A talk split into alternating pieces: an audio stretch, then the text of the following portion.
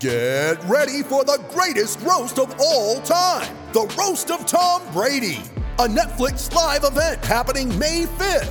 Hosted by Kevin Hart, the seven time world champion gets his cleats held to the fire by famous friends and frenemies on an unforgettable night where everything is fair game.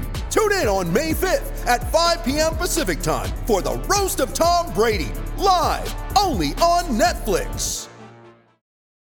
You ready? Showtime.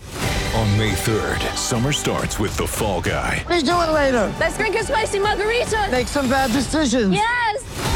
Audiences are falling in love with the most entertaining film of the year. Fall guy. Fall guy. Fall guy. That's what the poster said.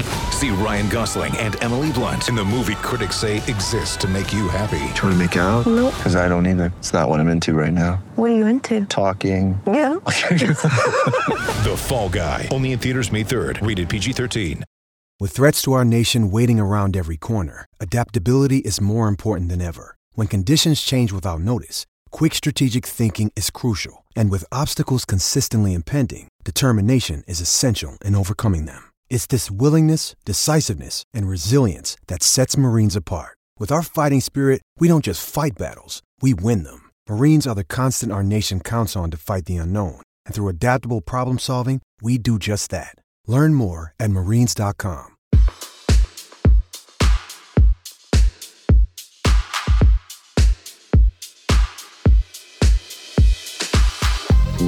Hey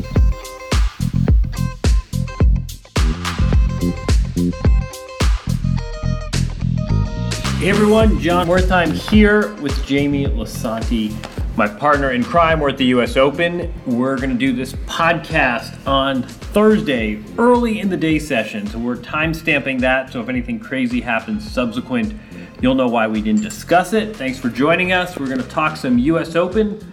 Tournament is about 72 hours old. Nothing too crazy apart from the fact that there was indoor tennis last night, Wednesday night, under a roof, which was historic. But we're just going to talk about what's happened in the first three days. If you hear background noise, we're going to trade quality for authenticity. We may well hear an announcement from the uh, inimitable voice of the tournament uh, spokesman telling us that, you know, uh, Ricardas Berankis is due in our interview room. You may hear screeching, you may hear China going up to the luxury suites, but we figure it's worthwhile. So, Jamie Lisanti, you have been here as well for three days. Why don't you start this time? What's uh, what struck you? Uh, you want to talk about the roof and the All noise? right, we, let's ta- get you, the roof out of the way. You talk about noise here that we might hear. Did you feel like it was noisy? I have to say, I was up in the 300s, the boonies of Arthur Ashe last night, sitting watching some of that match. It was loud. It was loud. There was a constant hum that I don't think anyone is used to at all. I, I feel like, and there's a hum actually when the roof is open too. In my personal view, I don't necessarily mind it. Sometimes I think it's a little too quiet for a sporting event. The players don't seem to like it. Jim Courier was saying Nadal looked like he was bothered by the noise. It takes some getting used to, but the roof is here. Of course, now that it's built, we're going to complain about it. So uh, let's say that it was too noisy. No, but it, it, it does change the vibe. I mean, the other thing I was thinking is between the noise, between the possibility of a roof, between Hawkeye, between all the space beyond the baseline. If you're Serena Williams, that's where you're playing. You don't have to worry about it. Novak Djokovic isn't playing on court 17, but if you're a player that's coming in and out, I mean, you look at the night schedule tonight. If you're, say, Stevie Johnson, or you know, you just look at uh, who Serena's opponent is, Vania King, who was out playing doubles on one of the back courts yesterday. That's a pretty big adjustment, and the dimensions of a tennis court obviously don't change anywhere in the world. But the difference between playing on court 12, which I believe is where Vania King played last night in doubles, and then going to play your singles match on Arch Sta- Arthur Ashe Stadium, I think that's a pretty significant difference that we don't always talk about that much. All right, what else we got here? Let's uh, let's just free associate. Um, biggest uh, biggest moment to date. What's yours in this tournament? I think it's a tie. I think we'll do a winner and a loser. All right. A loser, Garbine Muguruza. Yeah, no, okay, good one. That was a little shocking. It had uh, kind of remnants of, of Caroline Wozniacki last year night match. Arthur Ashe, she had the kind of stage coming in as a finalist from the previous year.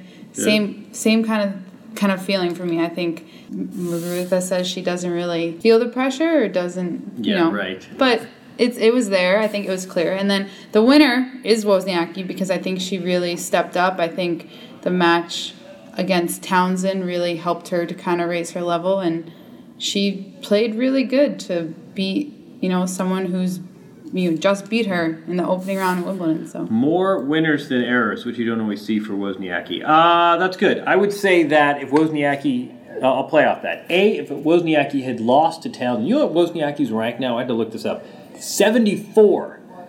That's wild. I mean, that is a real, real fall for someone who was a top five player two years ago and as you said, a finalist. If Wozniacki had not beaten Taylor Townsend, and that match was, you know, that, that went deep into a third, it was 5 all in the third set before Wozniacki pulled away. If Wozniacki had lost to Taylor Townsend, this would have been just a dismal, dismal year for her. So she got a second win. She beat number nine seed Kuznetsova and actually not only outplayed her, but outslugged her, which you don't often say about Wozniacki. Now the draw has opened up a bit, and you see how, you know, we always talk about matches turn on a few points, but really whole tournaments do as well. Suddenly things look much better for Wozniacki. Agree, agree, agree on Muguruza. Here's a player who has reached the final of Wimbledon and won a major, the French Open, in the last 18 months, and otherwise has done very, very little. And the one thing about lo- when you're a seeded player and you're losing before the third round, you are lo- losing to someone outside the top 32. So these are really inexplicable losses. It's been very disappointing how Muguruza hasn't been able to build on that French Open title. Remember, too, she lost at the Olympics 6 1 6 1. I mean, you're a Grand Slam champion, you're you know, number three, four player in the world, and you're losing double breadsticks. That is inexplicable to me. You don't, you don't see that too often. I'll go on the men's side real quick. I think the two big wins, they were both by Americans. One of them was Ryan Harrison beating Raonic. If you were writing this story, as you and I would as writers, I, I think the lead has got to be Raonic's cramping and immobility and some of the physical issues, a little more so than Ryan Harrison having the biggest win of his career. The other match that I think really kind of got lost, and maybe it's just a, a schedule thing. Sometimes matches go on simultaneous with other matches and we don't pay enough attention. But Jared Donaldson, age 20, who did not even get a wild card, he had to qualify just to get in the main draw, not only beating David Goffin, who's one of these players on the rise that everybody likes, but six love in the fourth set. That to me was a big, big result for a young American that for some reason we're not talking about much. Again, we're talking about Francis Tiafoe almost taking out John Isner, and Taylor Fritz had a five setter with Jack Sock. So there's a reason why this may have been lost in the shuffle, and that tends to happen early in a slam. But Jared Donaldson uh, deserves a lot of credit. That's a that's a big win again on the heels of qualifying for the main draw. All right, what else do you like? What about our number one seeds? You uh, you see Serena play the other night, yes, and and sleeves.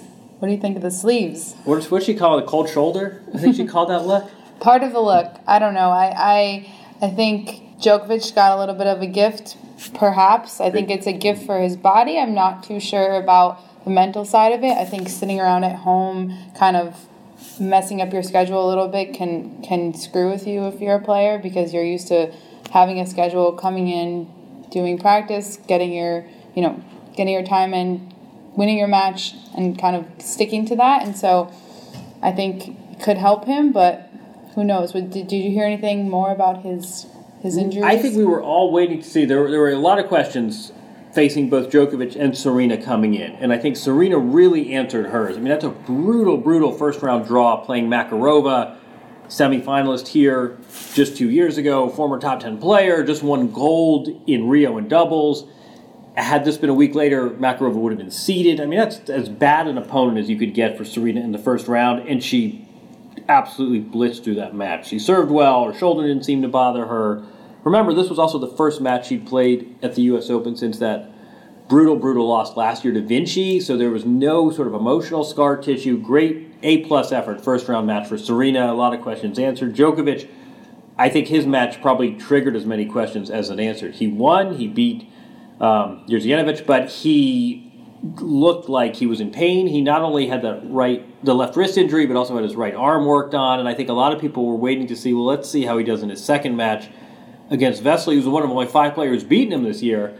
Um, very fortunate for Djokovic. I, I think he's really lucky, and I think he would happily take the disruptions in schedule for an extra few days of rest and an extra few days of treatment on the wrist. I think that may end up in some way salvaging his tournament. Now has a, a very winnable match coming up next. So I, I think that um, Djokovic really benefited from that off day. I think Andy Murray, though, I think between winning the gold in Rio, winning Wimbledon, and the way he played, you know, came back, made the finals of Cincinnati, and was exhausted. But that's a really nice effort on the heels of winning gold in Rio and looking terrific in her, his first round match. I think second seeded Andy Murray may well be the player to beat on the men's side. Uh, what else has struck you? Give me. I want to talk a little bit about Madison Keys because so- you know her story got kind of lost. Everyone was sleeping on the opening night because she didn't finish until almost 2 a.m.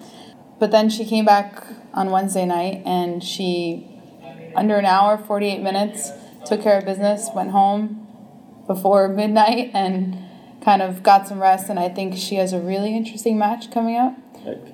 Who? Naomi Osaka. Yeah, of course. Of course, how could you right. forget her? That's my girl. Um, very big on Naomi Osaka. And she's 18, so uh, the, the girl sounds pejorative, but really she's still a teenager. She, she's a she's going to be a great player, Osaka.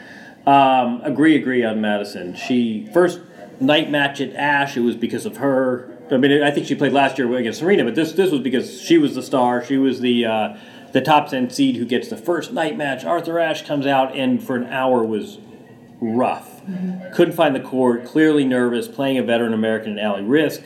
Keys survives, gets the second set to a tiebreaker, runs away, and then you're right. Last night, no trouble whatsoever against the juniors. There's a great clip, by the way, of that match as a side note. Kayla Day was the junior. Credit her for, for getting into the tournament as a 16 year old. But after match point, Kayla Day, before going to the net, she walked sideways to the corner. And we said, what the heck's she doing? It turned out she looked like she was taking one of those towels. You know, all the players like towels. So if you can go watch match point on YouTube, before Kayla Day runs to the net to shake Madison Keys' hand, it looks like she goes and makes a beeline to uh, take one of those souvenir towels. Um, let me ask you a question. Played college soccer in college, did you not? I did. You still follow uh, Women's World Cup. You're, I mean, you know, the U.S. national team. You're, you're aware of the Hope Solo situation. Why don't you remind our uh, audience what did Hope Solo say that occasioned this six month suspension and this uh, ruckus? I think it had something to do with uh, calling someone a coward, or some group of someone's a coward, um, and kind of spurred on from there uh, with some other not nice things publicly about. So gr- granted, there was granted there was a track record and, and there was a, a lamentable, regrettable history. But Hope Solo, after losing an Olympic match, characterized the opposition as playing cowardly. Yes. Not the most gracious No. moment in defeat, but but I would say on the continuum. You know what Bernie? I'm not going to make you repeat it. Uh, you I'm not repeating that one. Bernie Tomic said to a fan during his first round match. Yes, we shall not repeat. It, it encouraged a, uh, a a sex act, and it went downhill from there. If this were just as a thought exercise, Yes. if this were the U.S. women's national soccer team, what do you think the penalty would be for Bernie Tomic? Well, depends on if the referee heard it, right? This was Soccer this field's a lot bigger like- than the tennis court. I just am absolutely my, my larger point here, um, and it's a little bit of a false equivalence, but still kind of a fun uh, thought exercise. I can't believe this wasn't a bigger story. In just from an outrage standpoint, I mean, Bert, Bernie Tomic, not unlike Hope Solo, bit of a uh, unfortunate track record. You would think that if you had been warned multiple times, you'd be a little extra careful. If, I get multiple speeding tickets, maybe the next time I'm on the same road, I look Slow a down a little little. more closely at the odometer. I haven't heard an announcement of his fine yet, but boy, if he gets off lightly for what he said to a fan, I think a, um, a, a dangerous precedent has been set. The other thing, Bernie Tomic, top 20 seed, uh, if he didn't tank his first round match, he certainly lost without maximum effort against a player who, objectively, he should be winning over pretty easily. Um, do you think? knuckleheads, every sport has them. Speaking of, do you think if it was Kyrgios who said it, that it would have been a much bigger story, and maybe the fine would have been announced already? Um, that is a great question. Uh, Kyrgios actually followed Tomic out Yeah. on court, and after one game into the match, he already was jawing with the uh, chair umpire. I mean, I think there's a larger sort of encapsulation. The difference between the two is that they're both, you, you might say, uh, volatile is one of these euphemisms. They both have knucklehead qualities. The difference is that Kyrgios can overcome his, he won his match, he's still in the tournament. Uh, Bernie Tomic did not. I, I do think one thing that's interesting about Kyrgios, again, we are taping this at about, what time is it? I don't know, 2 o'clock on uh, Thursday. So I'm looking at my draw sheet. I looked at my New York Times Magazine over the weekend. Did you do that as well? I did not. Nick, Nick Kyrgios was on the cover of the New York Times Magazine. Oh, I did. I saw you saw that, right? Um, in-depth story. Here's this 21-year-old tennis player. He's seeded number 14. He's got a lot of talent. He's conflicted. He's not sure whether he likes tennis. I mean, a fairly rich piece about a colorful figure. Tennis needs new stars after the Big Four era. Here's this Australian kid. He's got all the talent in the world. He is playing today fourth on the grandstand. You know what that tells me, Jamie Lisanti? What does it tell you? That the tennis establishment still isn't quite sure what to make of this guy. I mean, you would think they would be jamming. Here comes this handsome, outspoken, athletic, 21 year old kid. He's not just a prospect. This is a guy who's been to the you know Final Four of Wimbledon. This is a guy who's won events. He's had a very strong year despite some of his off court uh, distractions. Comes in here, 14 seat. That's the kind of player. If I'm the head of marketing, I'm jamming down the crowd's throat. I'm putting him on the marketing material. I'm putting him on Ashe on a night session. Fourth on the grandstand. It's a little bit of a what's what's a euphemism? A little bit of a slap in the face. A little bit of a UF, not necessarily in that order, to Nick Kyrgios. And I think what's going on here is that the tennis establishment still hasn't figured out what to make of this guy. Again, it's a lot like Andre Agassi a quarter century ago. We want color, but is this guy too volatile? We don't know what we're going to get with him. Is this going to end up as uh, a some of the situations he's had elsewhere, including Australia, where it's unfortunate and the story of the day becomes um, controversial. So Nick Kyrgios, again, he just sort of big picture this. Roger Federer's not here. You want to cultivate stars. He speaks English. He's handsome. He loves the NBA. I mean, sports would kill for this kind of a profile. And yet Nick Kyrgios finds himself fourth on the grandstand, which is something other than uh, a prime time scheduling. And I think he- has an appeal that goes beyond tennis. I think people who and a you know whether point. that's Yeah, for really a, good point. a good you know good press or bad press, people I think people outside of the sport sort of know him as this like bad guy, and that kind of you know brings in. We're in the U.S. We're in New York.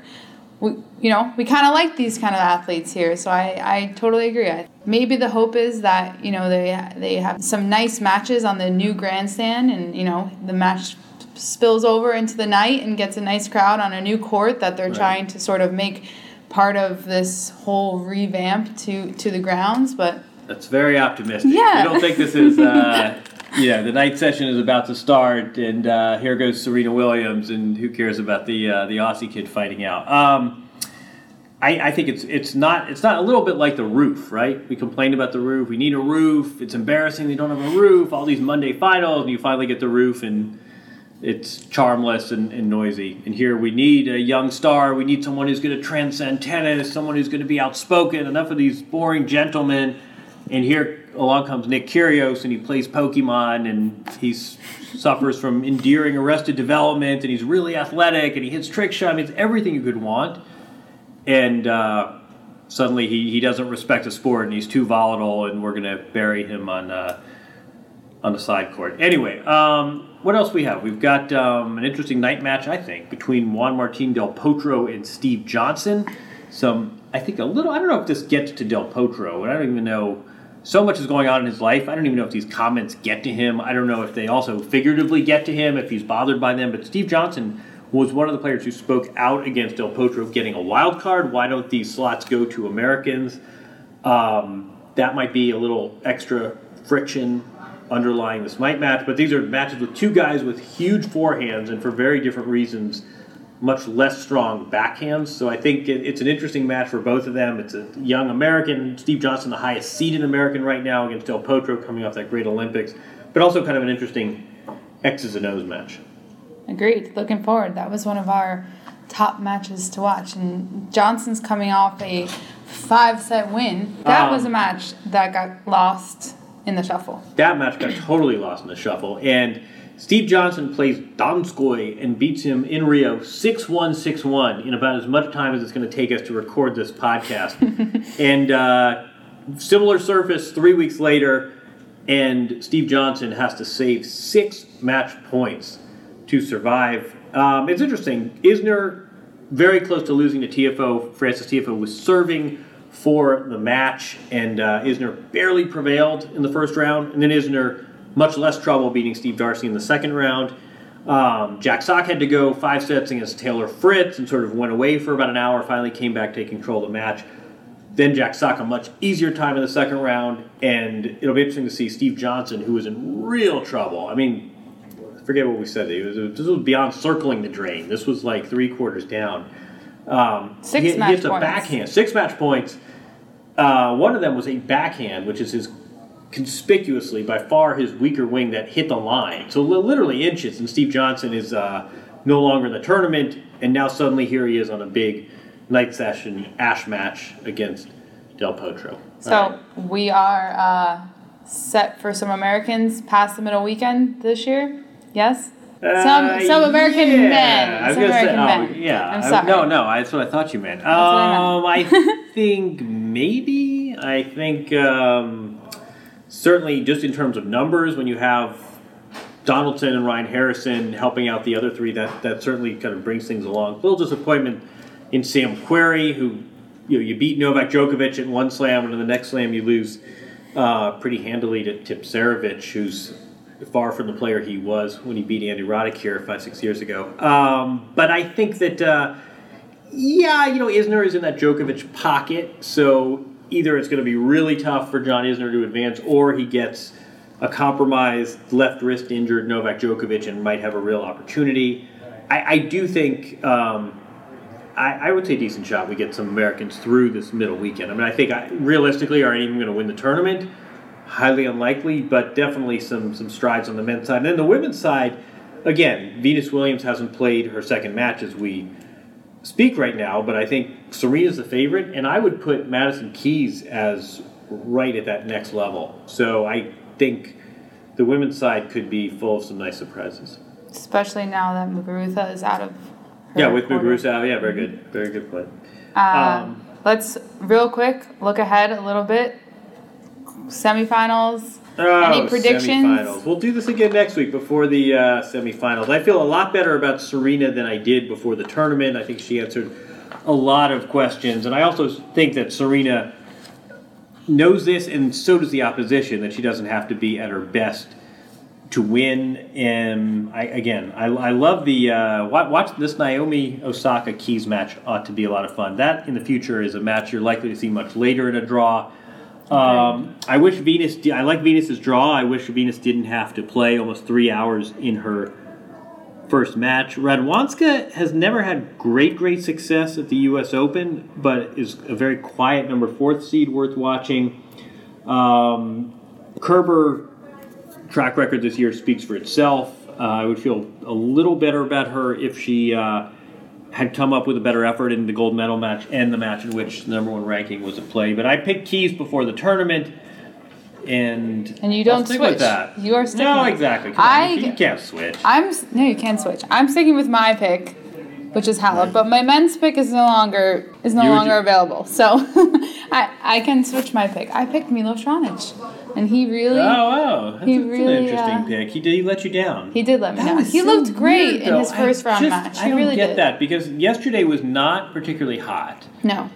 And It he said that he takes pre- precautions to, you know, hydrate and, you know, do all this. And he was very kind of descriptive Yeah, right. This, about this, this his. is not a guy who like you know cuts corners with his Exactly. preparation. I, I couldn't figure that out, and by the end of that match, I mean he couldn't.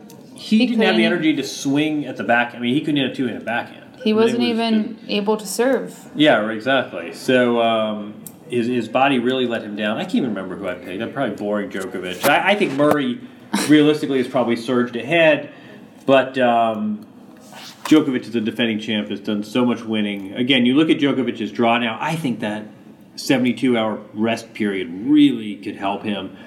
Nadal's got a great shot. Nadal, Nadal has a, uh, You know, a very nice draw too. I said this in our in our little preview, but we were at an event and Federer had mentioned something about uh, when he won the gold medal in Oh, doubles all right, in 2008. in 2008, and he you know came here and he ended up winning the title at the U.S. Open. He said that he sort of wishes the same for Nadal this year because Nadal nice. won the doubles and uh, you know has Very good. He's I'll tell back. you, so uh, tell I'm sticking with else. Federer's prediction.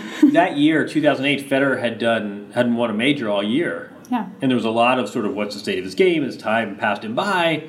Ironically enough, Nadal's the one who just beat him at Wimbledon and the French Open previously that year. So um, Nadal too. That's a lot, a lot of parallels. Nadal obviously has not won a major um, this year or last year. You know what's interesting too about Nadal is he has had a rough go of it. I mean, he won the French Open two years ago and hasn't really contested for a slam. Hasn't been in a final of a major since then. But he looked great at the French Open.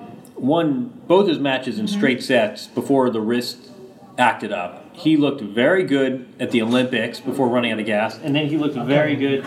All right, here comes, and then he looked very good uh, the first two matches here. All right, that does it for us. We're getting kicked out of this room. Thanks for listening. I'm Jon Wertheim. He's Jamie Lisanti. This is this week's Sports Illustrated Tennis Podcast. We're getting kicked out of a room.